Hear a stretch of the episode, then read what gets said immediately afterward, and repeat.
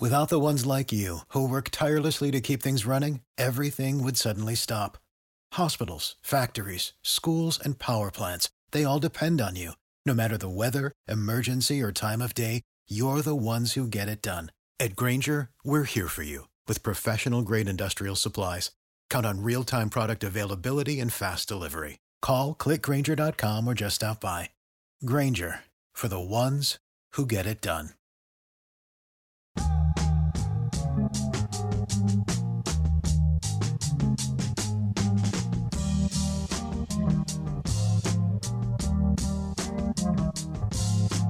Podonomastica. Podonomastica. Podonomastica. Podonomastica.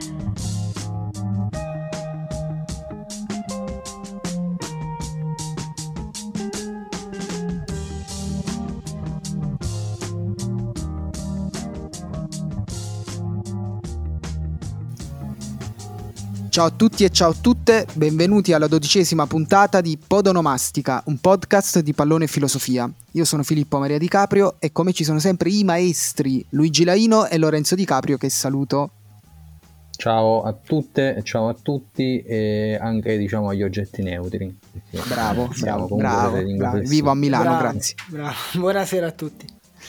Ragazzi, e a proposito di maestri, io volevo aprire la puntata ricordandovi che noi abbiamo un altro maestro nel mondo del calcio, maestro da sempre, maestro anche ora che non ha più un impiego eh, diciamo stabile, che però voglio ricordare e al quale voglio mandare un abbraccio, il maestro Andrea Pirlo, dopo aver visto le prime tre puntate di All or Nothing Juventus.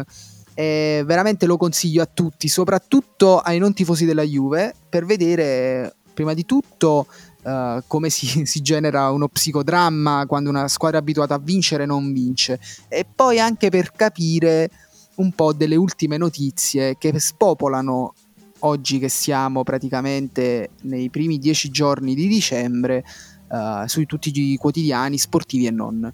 Voi avete visto qualcosa al riguardo? Io ho visto Ronaldo prendere il sole con um, il presidente Agnelli che passa e prova a beccare un cinque come fosse un fan qualsiasi. Eh, questa è una grande mia teoria realizzata poi da All or Nothing, cioè che più la guardavo e più Agnelli sembrava quei sfigati eh, che a scuola provano a fare gli amici a tutti i costi con i più fighi. Eh, quindi questo secondo me è semplificativo dello standing della nostra presidenza. Maestro, tu ovviamente non hai visto nulla. No, no, vabbè, è un fatto filosofico, non posso cioè, guardare cioè. cose che riguardano la Juventus. Poi diciamo che a psicodrammi stai messo bene.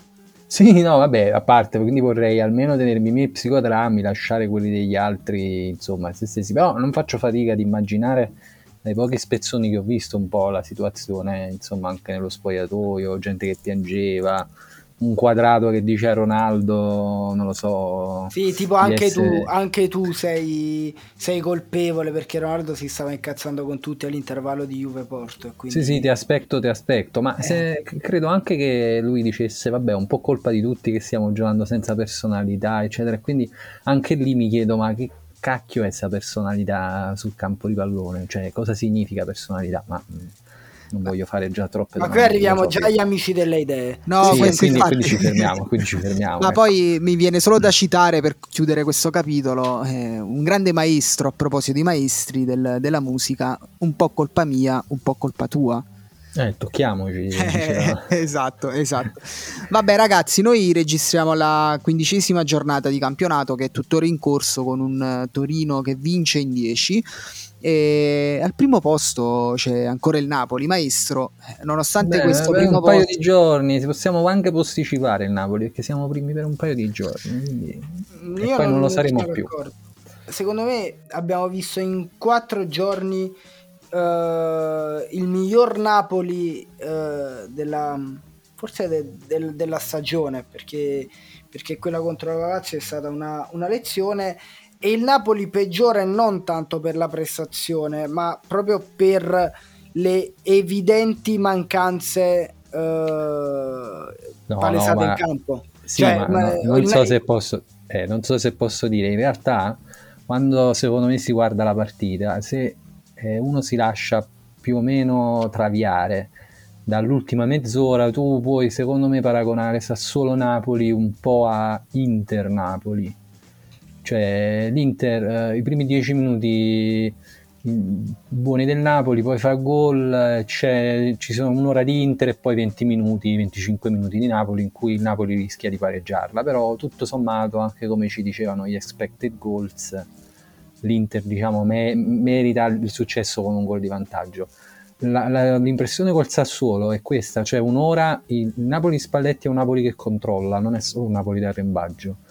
Il Napoli fa sessanta minuti in cui il Sassuolo non fa niente, fa due gol, poi all'improvviso si infortuna Fabian e mette Demme e gioca con i due centrali, con il famoso doppio pivote beniteziano dietro, e poi piano piano toglie tutti i giocatori offensivi pericolosi. A quel punto dà il messaggio al Sassuolo che può andare nella metà campo avversaria. Il Sassuolo non fa nemmeno granché, tant'è che se guardi gli expected goals il Sassuolo ha fatto due gol con un expected goals di zero virgola trentuno, cioè una roba bestiale. C'ho un paio di domande zio, sul Sassuolo che ti faccio, dato che ce l'hai fresco. Io ho visto poi eh, anche eh, diverse altre partite. Uno, ti chiedo eh, molto banalmente se ti sembra una squadra che sta prendendo forma con eh, Dionisi, e, e poi soprattutto ti chiedo se Scamacca è giocatore o se invece è una bella pippa al sugo.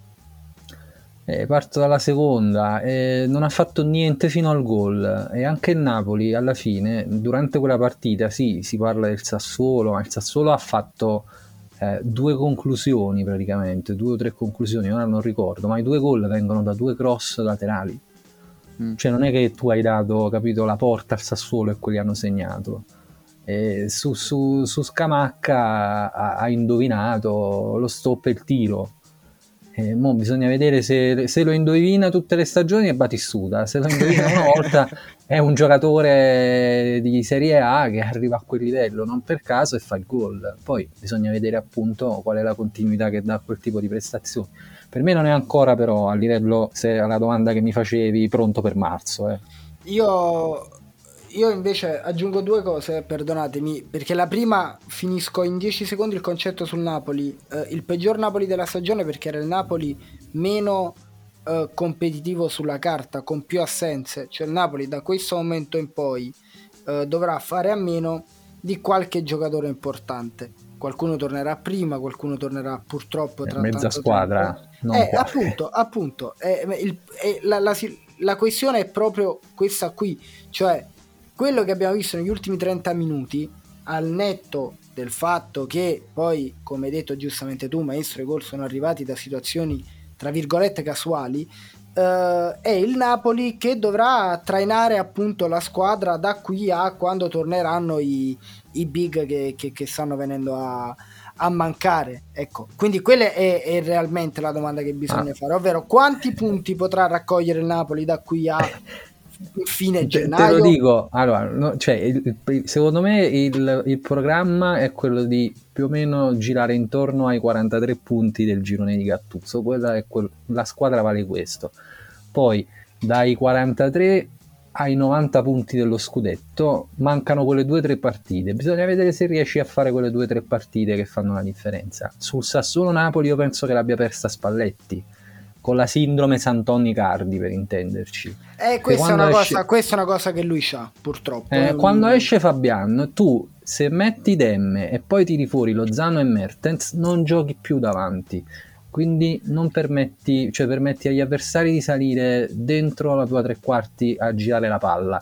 Poi il giro palla può essere un po' inoffensivo, tutto quello che vuoi, ma prima o poi con venti minuti che sta palla gira, il cross dalla fascia arriva, quello indovina il gol e la partita si gira. Quindi tutto sta anche un po' nelle mani di Spalletti, perché le partite sono difficili e in questo momento non si può permettere di sbagliare i cambi, perché da un lato, capito, lui la prepara bene all'inizio, perché il Sassuolo non ha fatto niente, cioè il Sassuolo che ha rotto le scatole a Milan e Juve, eh, non ha fatto niente. Beh, però ragazzi, il Sassuolo è una squadra eh, mediocre, al di là dei valori sulla carta, che, che ha ottime individualità, perché il Sassuolo al di là del, delle big, sicuramente Dionisi a me piace tanto come allenatore, però è una squadra che ha perso tanti tanti punti per strada, ha cioè, perso i punti contro le dirette concorrenti, eh, e ha quindi fatto colpacci con la Juve e col Milan. Esatto, cioè, però i, i colpacci, se perdi tanti punti, tanti quanti quelli che ha perso il Sassuolo, poi diventano marginali e, e rischiano di sembrare casuali.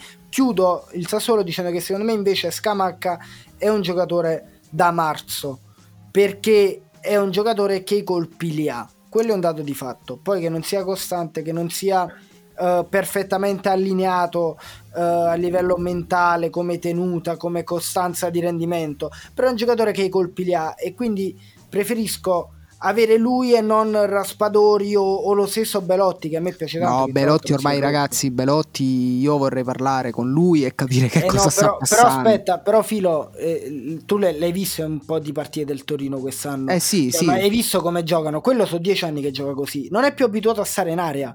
Cioè, da, diamogli una squadra dove gioca un campionato intero nel... Perché io poi sento sempre parlare di Belotti e a me piace tanto e sono il primo a dire che non è l'uomo che ti può portare al mondiale. Però vi assicuro che giocare sette otto anni con una squadra che si rintana nella propria metà campo e che ti lascia da solo con due centrali sempre non è facile, e il Torino sta continuando a giocare così perché ormai Belotti ha imparato a fare quello, è uno dei pochi che lo sa fare e fa segnare gli altri, fa segnare Pobega, fa segnare Brecalo, fa, segne, fa segnare eh, semplicemente gli altri. E il Torino è una squadra che infatti segna poco, che difende bene, difende bassa, ma che ha di fatto disintegrato il giocatore Belotti, secondo me. Un saluto a Football Manager che per il ruolo di Belotti ha una definizione ad hoc che è fulcro del gioco, che ti serve proprio a fare questo, cioè Vero. ritorni indietro, fai salire le due mezze ali, no, o le due sottopunte, però. però non fai un gol, non fai un gol.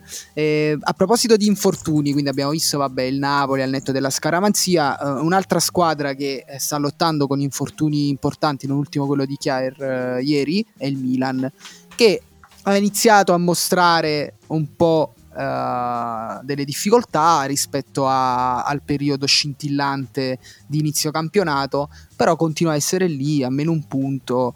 Eh, vi faccio proprio domanda secca senza addentrarci, diciamo, in particolare, anche perché oggi abbiamo, ci siamo detti che la puntata è in ciabatte, quindi grande relax. Io non lo so se il Milan continuerà, perché mi sembra davvero che siano proprio al massimo, stiano spingendo sull'acceleratore. Poi c'è questo grande Messias che sta decidendo le ultime partite, e quindi io do la sentenza e lo vedo al massimo da terzo barra quarto posto. Voi come lo vedete? Io sarò, sarò molto breve. uh, Kier non ci voleva, perché è, secondo me, l'unico insieme ad Ibra vero insostituibile. E, e la cosa peggiore è che il Milan dovrà tornare sul mercato per prendere di fatto un giocatore più simile a Tomori, perché Romagnoli e Gabbia si dovranno dividere questo compito difficilissimo di, di sostituire nel miglior modo possibile Kier. Quindi anche eh, sul mercato, avendo un po' le mani legate, non potendo prendere due giocatori, eh, ti trovi di fatto con un Chieri in meno e basta. Eh, vediamo se Romagnoli, insomma, tornerà quel, quel giocatore che poi ha fatto le fortune del Milan nel, nell'ultimo periodo. Comunque sono d'accordo con te, non li, non li vedo in lotta per il titolo, non li vedevo nemmeno prima. Ripeto, peccato per Chier, perché la vittoria a Madrid eh, aveva dato grande consapevolezza, secondo me, quindi è il momento peggiore per perdere il leader della squadra. Guarda, io dal mio cioè io ho visto alcune partite del Milan e per esempio la partita di Firenze mi aveva colpito in positivo, perché erano riusciti comunque a giocare, a rispondere, diciamo, alle avversità. Poi ho visto Milan Sassuolo e ho detto mm, forse mi ero un po' sbagliato, cioè il Sassuolo per esempio, come anche lì expected goals ha fatto di più del Milan, era finita zero virgola ottantotto a uno virgola diciotto. E la classifica degli expected points, cioè rivalutata appunto sugli expected goals eccetera, dà addirittura il Milan con un venticinque punti e quarantacinque, cioè il Milan praticamente sarebbe in dieci punti di overperformance. Per farvi capire, il Napoli è in cinque punti di overperformance e l'Inter ha, ehm, ha gli expected points su trentadue, quindi praticamente sta bene. Per curiosità, così, la Juventus com'è posizionata? Expected points ventisette. Mm. ventisette, ventotto punti, ventisette virgola settantatré. Fai tu. C'ha praticamente quattro punti in meno, diciamo, della sua produzione statistica. Poi, capito, gli expected goals lasciano sempre un po' il tempo che trovano. Vabbè, perché... l'Inter e Atalanta sono a più dieci, come funziona? L'Inter e Atalanta rispetto a expected, expected goals, eccetera, eccetera. L'Atalanta ha expected points ventisette virgola zero otto, quindi avendo trentuno punti attualmente è praticamente quattro punti in più. Mm. Eh, quindi, eh, diciamo, ho capito, sono... Zapata si è trasformato in Haaland che limona con Ibrahimović eh, dei primi due anni del Paris Saint-Germain, cioè, ma è ingiocabile. Eh, lo so, che ti devo dire, io Zapata lo conosco bene, ho sempre pensato che fosse forte. Un saluto a Pierpaolo Marino che l'aveva comprato eh, per due eh, lire. Anche a Benitez, che so, l'aveva scelto le, diciamo, lo scout di Benito, scouting di Benitez, che io sappia. Ah vabbè, mi fido, mi fido. Eh no, vabbè, ma là la questione secondo me è che il Milan è molto in over performance sui punti ehm, e in generale in difesa mi lascia un pochino perplesso, cioè una delle difese un, forse peggiori, soprattutto considerando Kier, il fatto che ogni tanto si fa male, ovviamente vabbè, poi un po' tutte le squadre, il Milan ha fatto un sacco di punti con molti infortunati e questo va a loro vantaggio. Bisogna vedere nei mesi prossimi che cosa succede. Ovviamente eh, non ho il turbante, non faccio il mago, come diceva il poeta. Dai. Le statistiche ci dicono questo, ma le statistiche, appunto, l'ultimissima cosa è, se ti vedi le statistiche, cioè le expected goals che Mertens fa contro la Lazio, chiaramente i punteggi sono bassi perché sono occasioni difficili. Cioè il tiro da eh, fuori area, cioè, che lui mette all'incrocio, poi là lui fa gol, tutto bellissimo, però poi la statistica ti dà un punto basso perché quello è un... è un'occasione difficile da segnare. Eh beh, là è il realismo magico, Maradona, eh, si fatti al decimo minuto. Eh, vabbè, abbiamo già dedicato varie puntate al realismo magico. L'unica, l'unico giocatore ad avere le iniziali D M, a segnare al decimo minuto, tutte queste simpatiche storie. Ma a proposito di simpatia, chi invece quattro quattro Uh, sta scalando la classifica è la squadra campione d'Italia, l'Inter, che mi sembra essere la squadra più in forma, la squadra che gioca meglio. Inzaghi ha tolto sicuramente un po' di quell'elettricità del, dell'Inter di Conte, però togliendo questo voltaggio ha garantito anche un po' più di stabilità alla squadra e secondo me Inzaghi sta facendo un ottimo lavoro e lo vedo lanciato, lo vedo lanciato a, a competere col Napoli al netto degli infortuni. Napoli a rosa intera come era partito quest'anno eh, sarebbe stato più difficile. Ma se dovesse essere così l'Inter la vedo proprio serenamente prendere il largo già a febbraio. Sì, sì, favoritissima per me. Beh, eh, ovviamente, ovviamente siete due clown. Eh, la verità è che eh, l'Inter, mh, da quando la vedo, e, e come sapete, insomma, io ricordo l'Inter di Herrera, ma in generale da, da quando vedo le partite dell'Inter non ho mai visto una squadra giocare così bene. Questo è proprio il dato di fatto oggettivo che ho letto anche in giro da più parti. uh, Inzaghi è stato molto bravo perché sfrutta la rosa profonda uh, e ha, ha ricevuto risposte molto positive da Di Marco, da Darmian, da Ranocchia che ora sta sostituendo molto bene De Frey, uh, ieri ha segnato Gagliardini, insomma è, è un Perisic, non ne parliamo, insomma è una squadra in salute e si vede. Ora eh, siamo i favoriti, forse sì, però, però è una squadra è una squadra a prescindere da questo che, che gioca bene, che, che si diverte, e poi il lavoro di, di Marotta è sotto gli occhi di tutti perché, eh, perché Marotta sta di dimostrando, è vero. No, fa, fa un altro sport, ragazzi, fa un altro sport perché ha già rinnovato Barella e, e, e Martinez. Brozovic è molto vicino, secondo me Perisic alla fine va via perché, perché si sta guadagnando un ultimo contratto faraonico eh, all'estero, però, però il mercato è stato eccezionale, ha mantenuto la profondità della rosa sostituendo in maniera eh, intelligente Lukaku e, e Hakimi. Hakimi forse, cioè in realtà hanno anche sbagliato Dumfries, però la squadra gira bene, Darmian è un fenomeno e quindi, quindi bene così. Darmian ce l'ho al fantacalcio e c'ha una costanza degna del miglior Nuitnik. Mentre il maestro, se non sbaglio, ha Dumfries. O anche Darmian, li ho entrambi. Ah, ok. Nella okay. Rifana. Ok, bene, bene. Infatti di solito metto Darmian, adesso si è fatto male. Sull'Inter, anche qui rispondo con i numeri.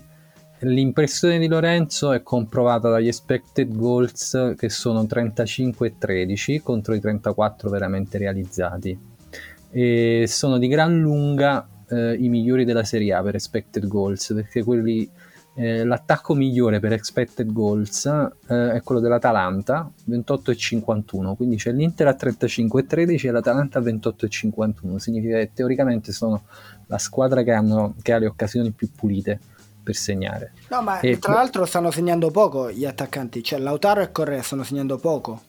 Eh, eh ma c'è il Dzeko che ha fatto comunque l'esploit, però già l'expected goal, goal ti dice che effettivamente le chance che tu hai sono chiare. Per esempio anche il Milan ha fatto trentatré gol, si magnifica l'attacco, ma gli expected goals del Milan sono ventiquattro e cinquanta, quindi significa che l'attaccante è bravo nel fare, per esempio, Ibrahimović nel tirare la punizione assurda che, che è un'occasione ma che l'expected goal ti dà, certo, con certo. un valore, capito, ridotto, mentre l'Inter arriva in, in ma perché porta. Sta entrando in aria, esatto, c'è una squadra che entra in aria, porta cinque sei uomini ogni azione. Ragazzi, ora va bene, era lo Spezia, era il Venezia, però vi assicuro che l'Inter giocava con il centrale in marcatura tipo sulla metà campo avversaria e poi i due braccetti che erano D'Ambrosio e Di Marco. L'ultima partita giocavano praticamente su, sull'out di destra e di sinistra e c'era, c'erano loro, c'era il quinto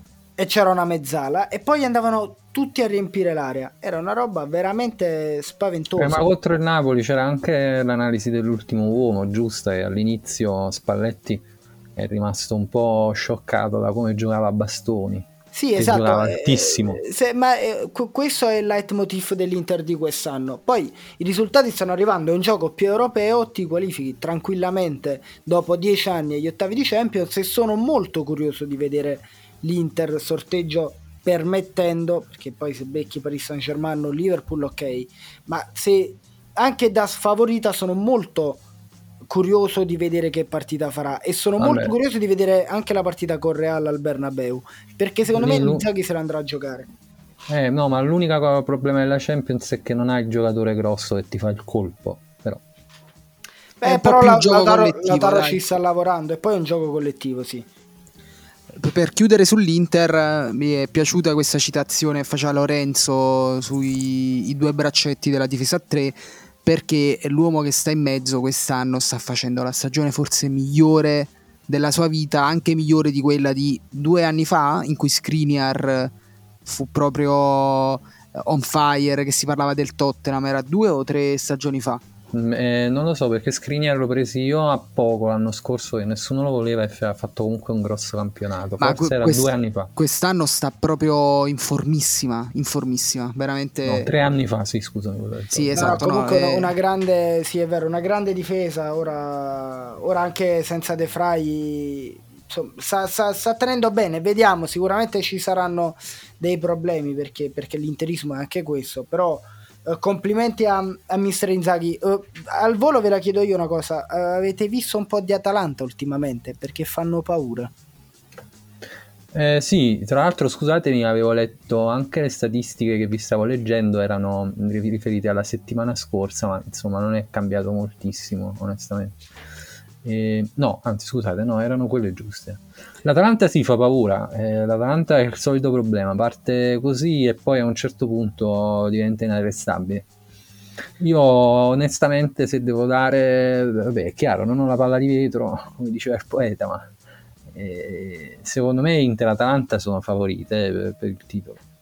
Io vi dico soltanto che vengo da un uh, Juve-Atalanta in cui l'Atalanta ha giocato secondo me come minimo a metà delle sue potenzialità e ha vinto serenamente la partita, quindi io l'unica cosa che mi sento di dire, confermare eh, quello che dite anche voi, cioè secondo me l'Atalanta è l'unica squadra che davvero da qui a fine anno se la può giocare per lo scudetto, cioè eh, se l'Inter dovesse cedere, il Napoli non dovesse riuscire a trovare energie a diciamo sopperire alle assenze eh, degli infortuni e delle, della Coppa d'Africa, secondo me l'Atalanta è la squadra da tenere d'occhio, e lo spero anche per il mio fantacalcio, perché ho Muriel che è ancora dormiente e poi ho Malinowski che Gasperini decide così dal nulla di tenere fuori un'intera partita, ma va bene così.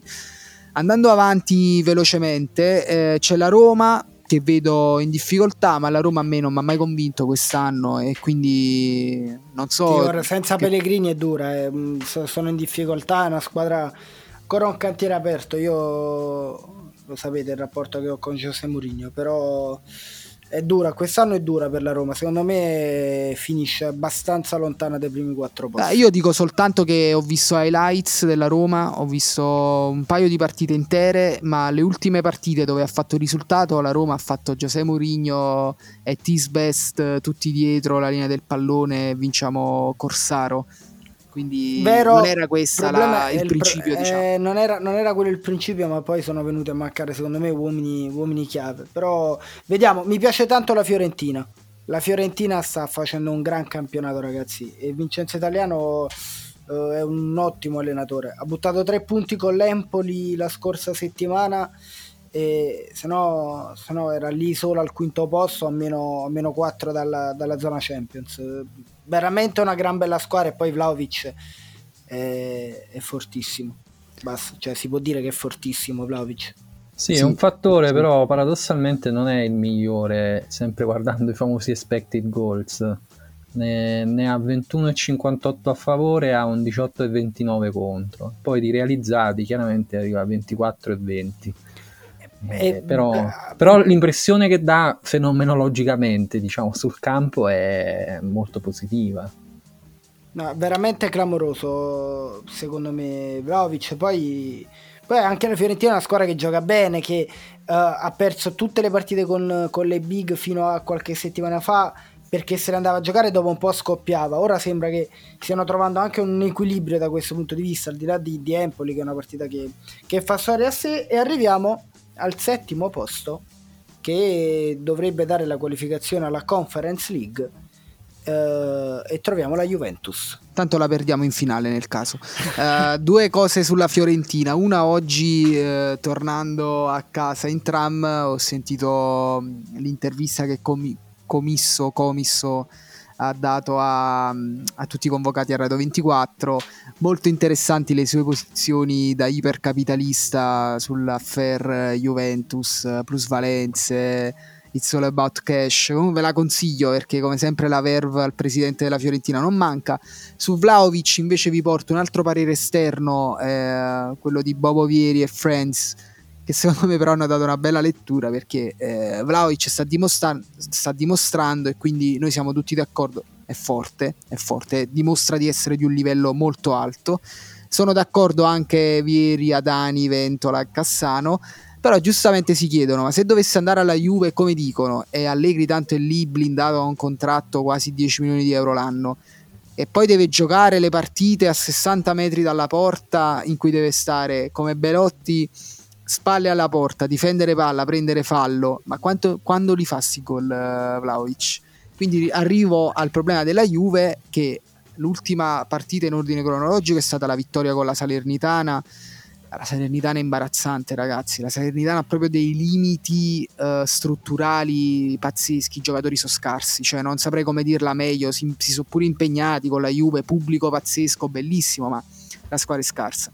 Tutte le altre, hai vinto con la Lazio con due rigori, una partita della Lazio è, è incompiuta, peggio della Juve, ma la squadra non c'è, non ci sarà, e diciamo che ha un calendario facile, quindi secondo me qualche punto lo rosicchia eh, sicuramente a, alla Roma e forse anche alla Fiorentina. Per il resto non cambia, non cambia idea, cioè la squadra è questa, eh, mi passa la voglia di vedere le partite, le guardo perché penso sempre che c'è qualcuno che mi giudica e mi dice ah, non sei davvero juventino, e quindi mi guardo partite molto brutte, ma penso che come me ci sono molti altri tifosi della Juve in giro per il paese. Il, il Napoli del, ho visto il Napoli in condizioni assurde, non, cioè, non, vuole, non per voler andare sempre indietro alla Serie C basta pensare al Napoli ammu- di all'ammutinamento. Sì, però, me... però quello è il, è il tifo, perdonami maestro se ti interrompo, quella è l'essenza del tifo, cioè io come l'Inter, malattia dici, io, io l'Inter di, di Schelotto, Kuzmanovic, Pereira, Jonathan titolari, io me la ricordo con grande piacere, ricordo la felicità di, di quando si vinceva le partite, sarà che ero chiaramente molto più tifoso di adesso, eh, però no, vabbè, infatti figurati, io saluto Mariano Boiasino, esatto, cioè quelle, quelle sono le vittorie più belle, quelle che ti ricordi, no? Eh, al di là dei, dei trofei, ecco, perché poi vincere non è l'unica cosa che conta. Vabbè, ditemi qualcosa sulla Juve, dai. Beh, io penso che volendo essere pragmatico, hai ventiquattro punti, ne devi fare cinquantacinque più o meno per andare in Champions. Ed è quello stesso conto che si sta portando Allegri, non ti preoccupare. Eh, lo so, no, infatti no, l'ho fatto apposta, cioè secondo me il ragionamento di Allegri è questo. Eh, mancano ventitré partite alla fine del campionato, no? Eh, in ventitré partite si deve fare, si devono fare cinquantacinque. Eh, sono tanti, raga, comunque. Eh. Sono tanti, eh. Sì, sostanzialmente devi fare. Qu- quante devi fare? venti vittorie. Eh, ma non no, le venti... fa, ma dove le fa?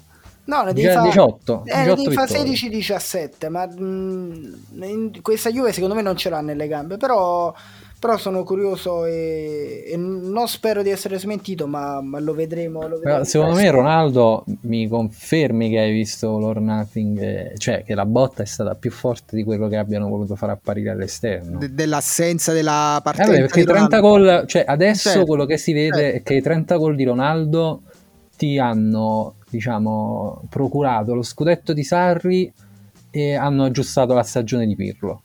Allora, la stagione con Sarri è stata una stagione di merda, e cito, eh, tolta questa citazione, in realtà mascherato, secondo me, eh, il vero effetto di Ronaldo tu l'avresti visto quest'anno, con questa, con questa condizione ehm, dettata dalla strategia tecnico-tattica della Juve di Allegri, perché quest'anno voglio, vorrei vedere Ronaldo in un sistema come questo, cioè se la pigliano tanto con Morata. Io non sono un estimatore di Morata, lo ritengo una, un calciatore con una tecnica pulita, e, è, è molto bravo a giocare per la squadra, non è però un nove che la butta dentro, ma quest'anno poverino, ma che deve fare? Prende solo calci, eh, sta lontanissimo dalla porta. Ma anche lui gioca lontanissimo, esatto. Eh. Eh, ma come fa? Ma come fai? Ma non ti gioca nessuno nel mondo così lontano dalla porta. Guarda, la, la cosa degli expected goals ci dice la Juventus produrrebbe ventisei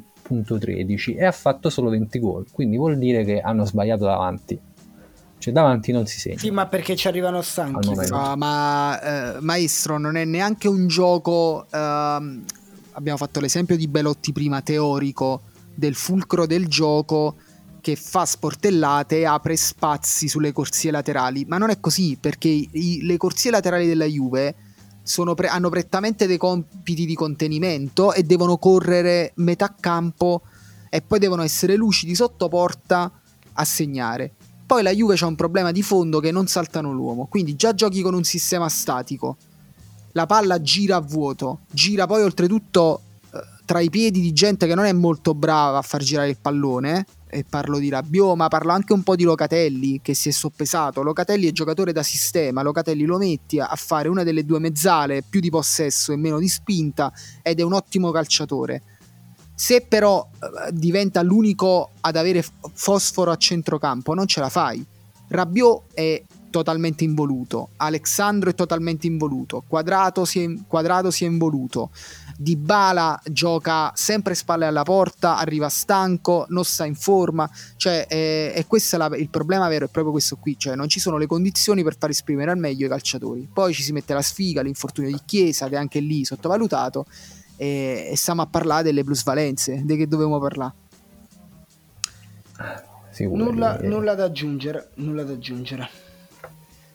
Vabbè ragazzi, io sulle plusvalenze poi ve ne volevo parlare, perché diciamo che il campionato, eh, chiusi i posti per l'Europa, eh, chiuso il focus sulla nobile decaduta, c'è la Lazio che ripeto per me incompiuta, e poi c'è tutto il marasma di squadre. Chiedo io, cito il Bologna, cito il Bologna che sta facendo bene sinceramente, Mihajlović mi, mi sta sorprendendo quest'anno. Eh, io l'avevo battezzato, vedi mi sbaglio.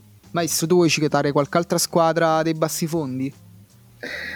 Beh, no, eh, del Sassuolo abbiamo parlato. Io pa- mi piacerebbe parlare sempre un po' di questo, di questo Torino, eh, che Juric eh, ci piace. Ha la fortuna di avere il centravanti adatto per il suo gioco, Juric.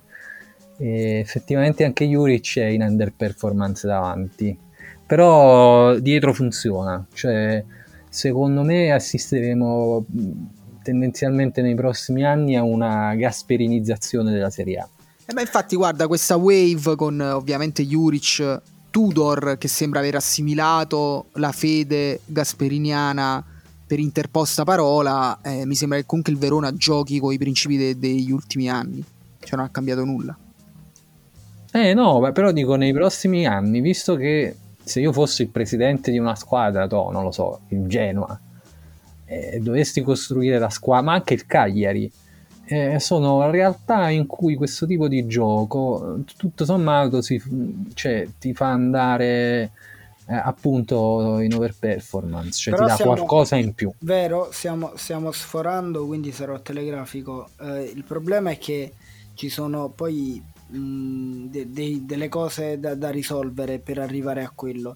Ad esempio, il Genoa vuole cambiare tutto, ve lo assicuro. Tra l'altro Sabatini ha rifiutato dopo essere stato molto vicino, perché non ha visto la convinzione nella proprietà, questo è, è ciò che è trapelato. Ma il Genoa solo a centrocampo ha tre ingaggi pesanti come Radovanovic, Badeli e Berami, che vi assicuro guadagnano una fracca di soldi, e, e quindi liberarsi significa perdere metà centrocampo, e va bene, ma poi doverlo sostituire. Cioè il punto è, eh, devi prenderti tanto tempo per fare questo, e durante quel tempo devi salvarti, che è una cosa non facile quest'anno, né per il Cagliari né tantomeno per il Genoa, e contestualmente infilare due o tre acquisti funzionali. Ad esempio, eh, insomma, il Genoa sta cercando un paio di, di rinforzi da, dall'Olanda, da, dall'estero, però cioè, è un percorso che ha bisogno di tempo. Il Cagliari ha provato a far qualcosa quando ha aumentato il monte ingaggi, ha preso giocatori importanti e si, si è praticamente suicidata e si sta suicidando. Ora deve vedere come salvare la stagione e allo stesso tempo togliersi quegli ingaggi, mentre il Genoa ci vuole provare adesso, ha preso Sheva, l'ha blindato con un contratto pesante, quindi non lo puoi esonerare, e, e secondo me rischia tanto quest'anno.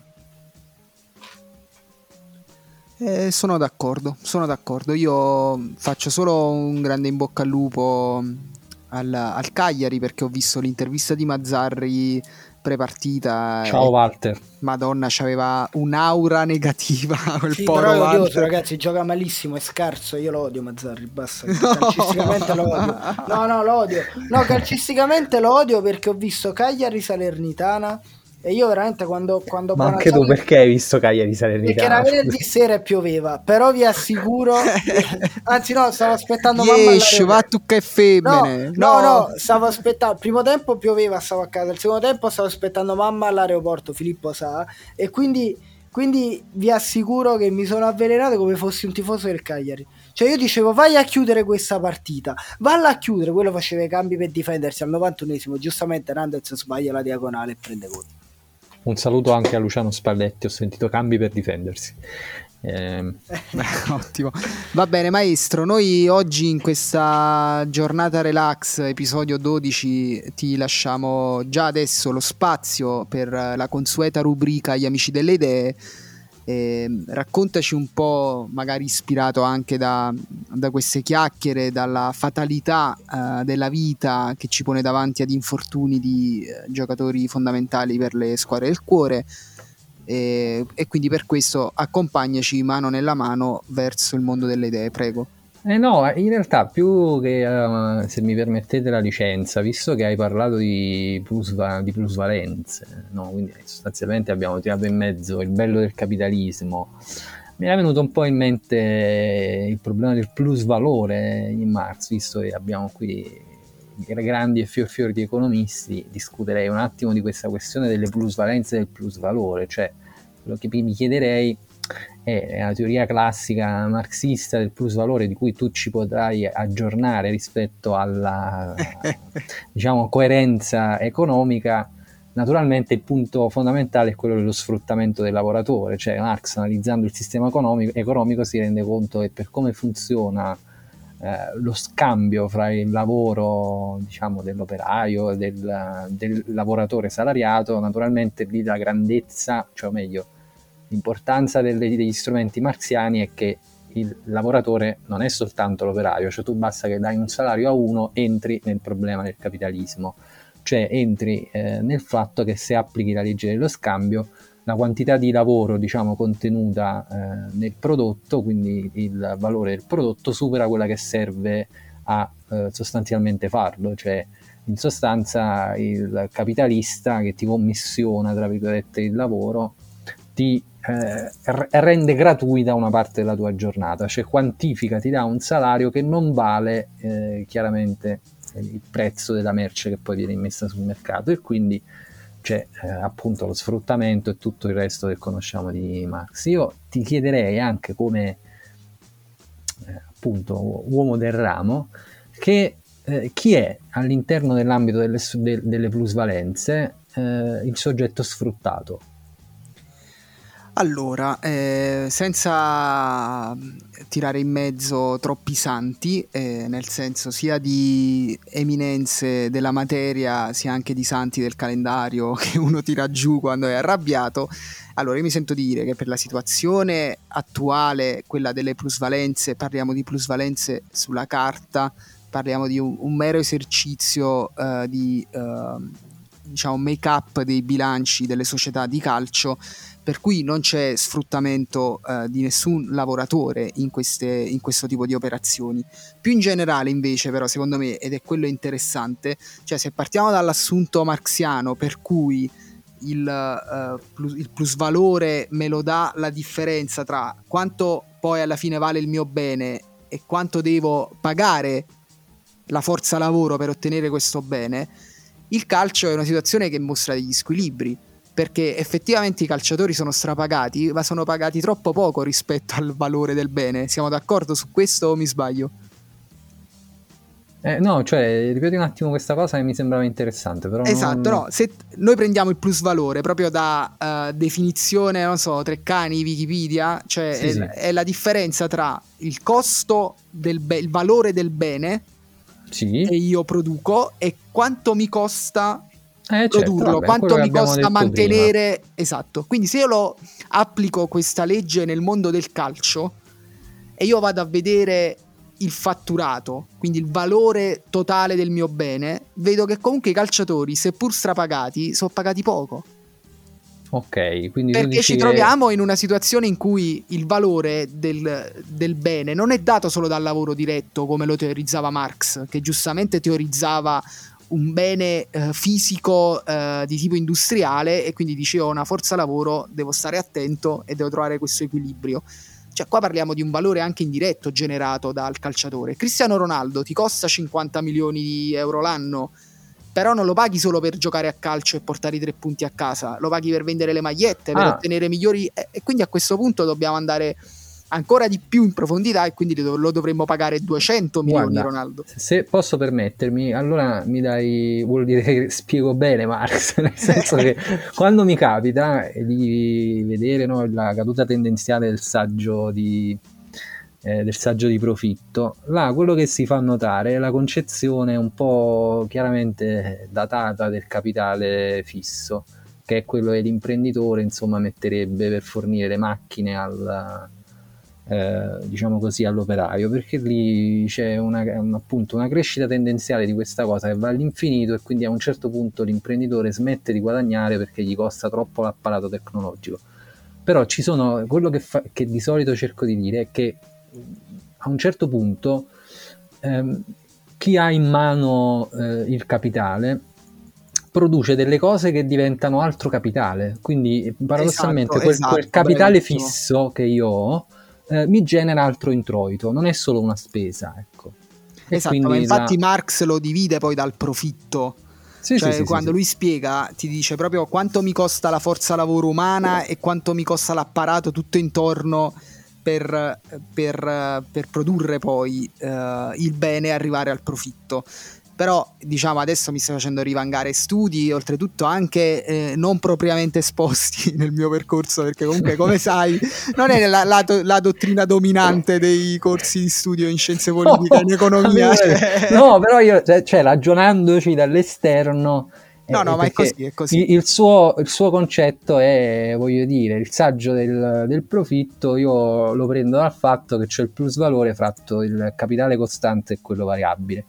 Il capitale costante è più quello variabile, quindi devo stare attento perché ce l'ho al denominatore. Se mi cresce troppo la parte tecnologica devo cercare di guadagnare abbassando eh, il capitale variabile, che è quello salariato. Difatti, per concludere eh. Eh, diciamo, oltretutto mi scuso con tutti quanti gli amici magari più esperti di me in Marx, ma eh, la cosa secondo me fondamentale è proprio questa, ritornando al pallone, no?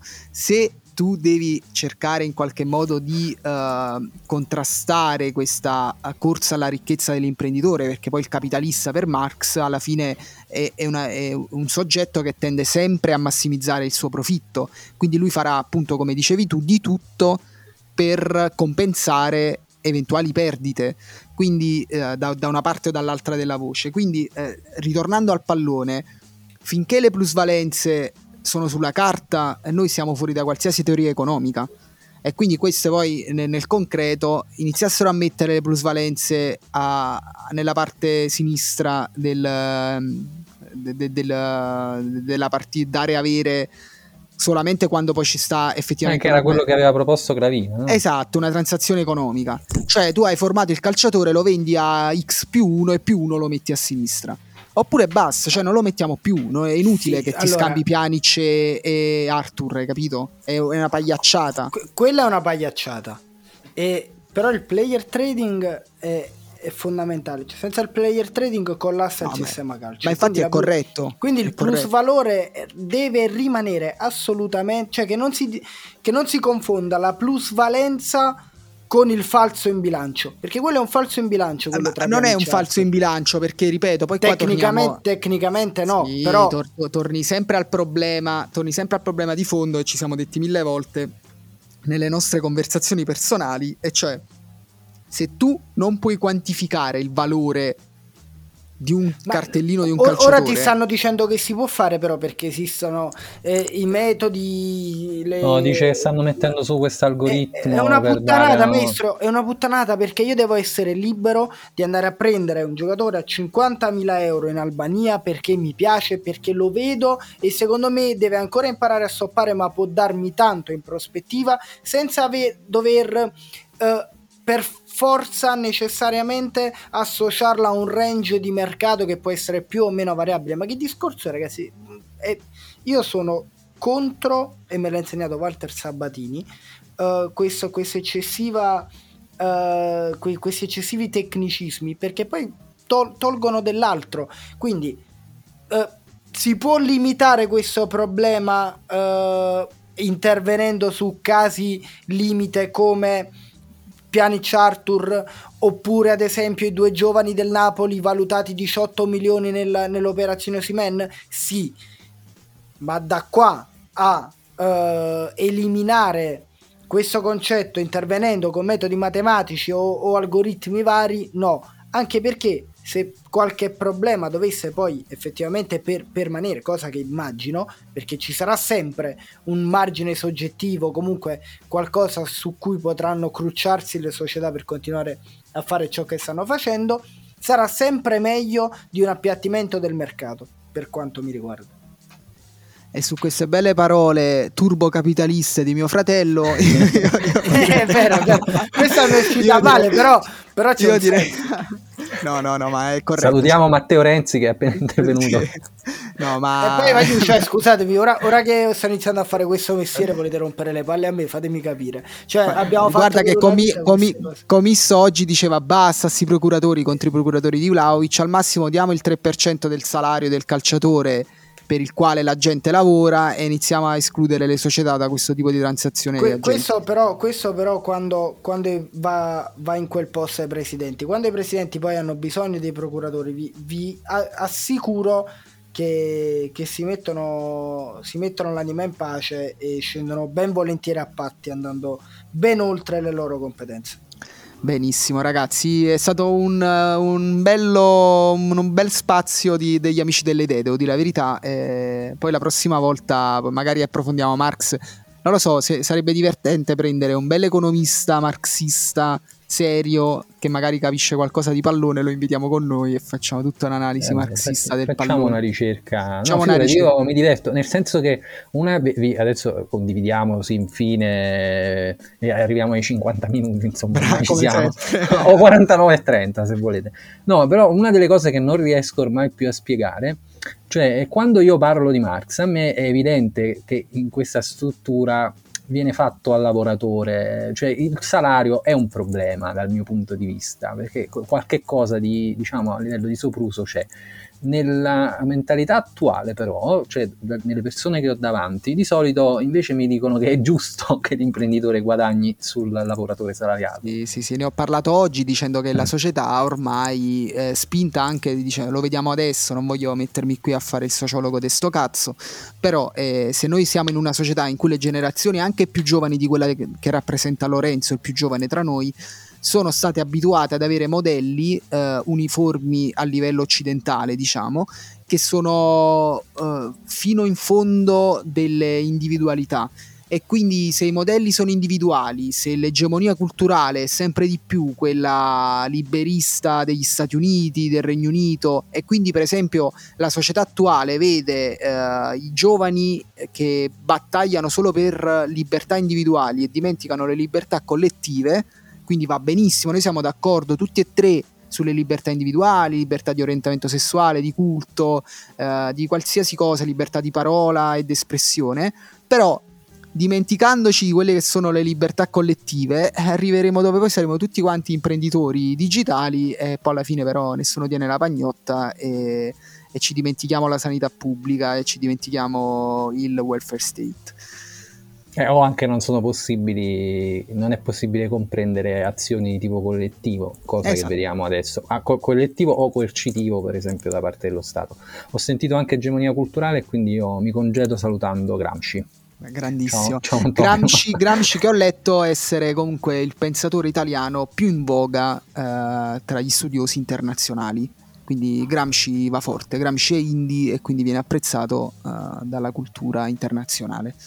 E vabbè ragazzi, dopo aver nominato tutti questi mostri sacri io vi saluto, ciao Lorenzo, ciao Luigi, ciao, ciao ragazzi, e dedico la puntata numero dodici di Podonomastica al numero dodici che vedo avere il record di panchine in Serie A, che ce lo ricordiamo anche nell'ultimo europeo vittorioso come assistente del Mancio, e quindi lo dedico a Giulio Nuciari, che ci ricordiamo essere panchinaro sia nel Milan pre-Sacchi con un grande baffo e poi anche panchinaro con la Sampdoria vittoriosa dello scudetto.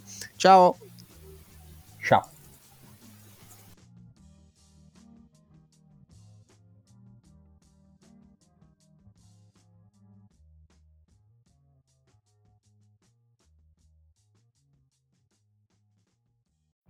Every day we rise, challenging ourselves to work for what we believe in. At U S Border Patrol, protecting our borders is more than a job, it's a calling.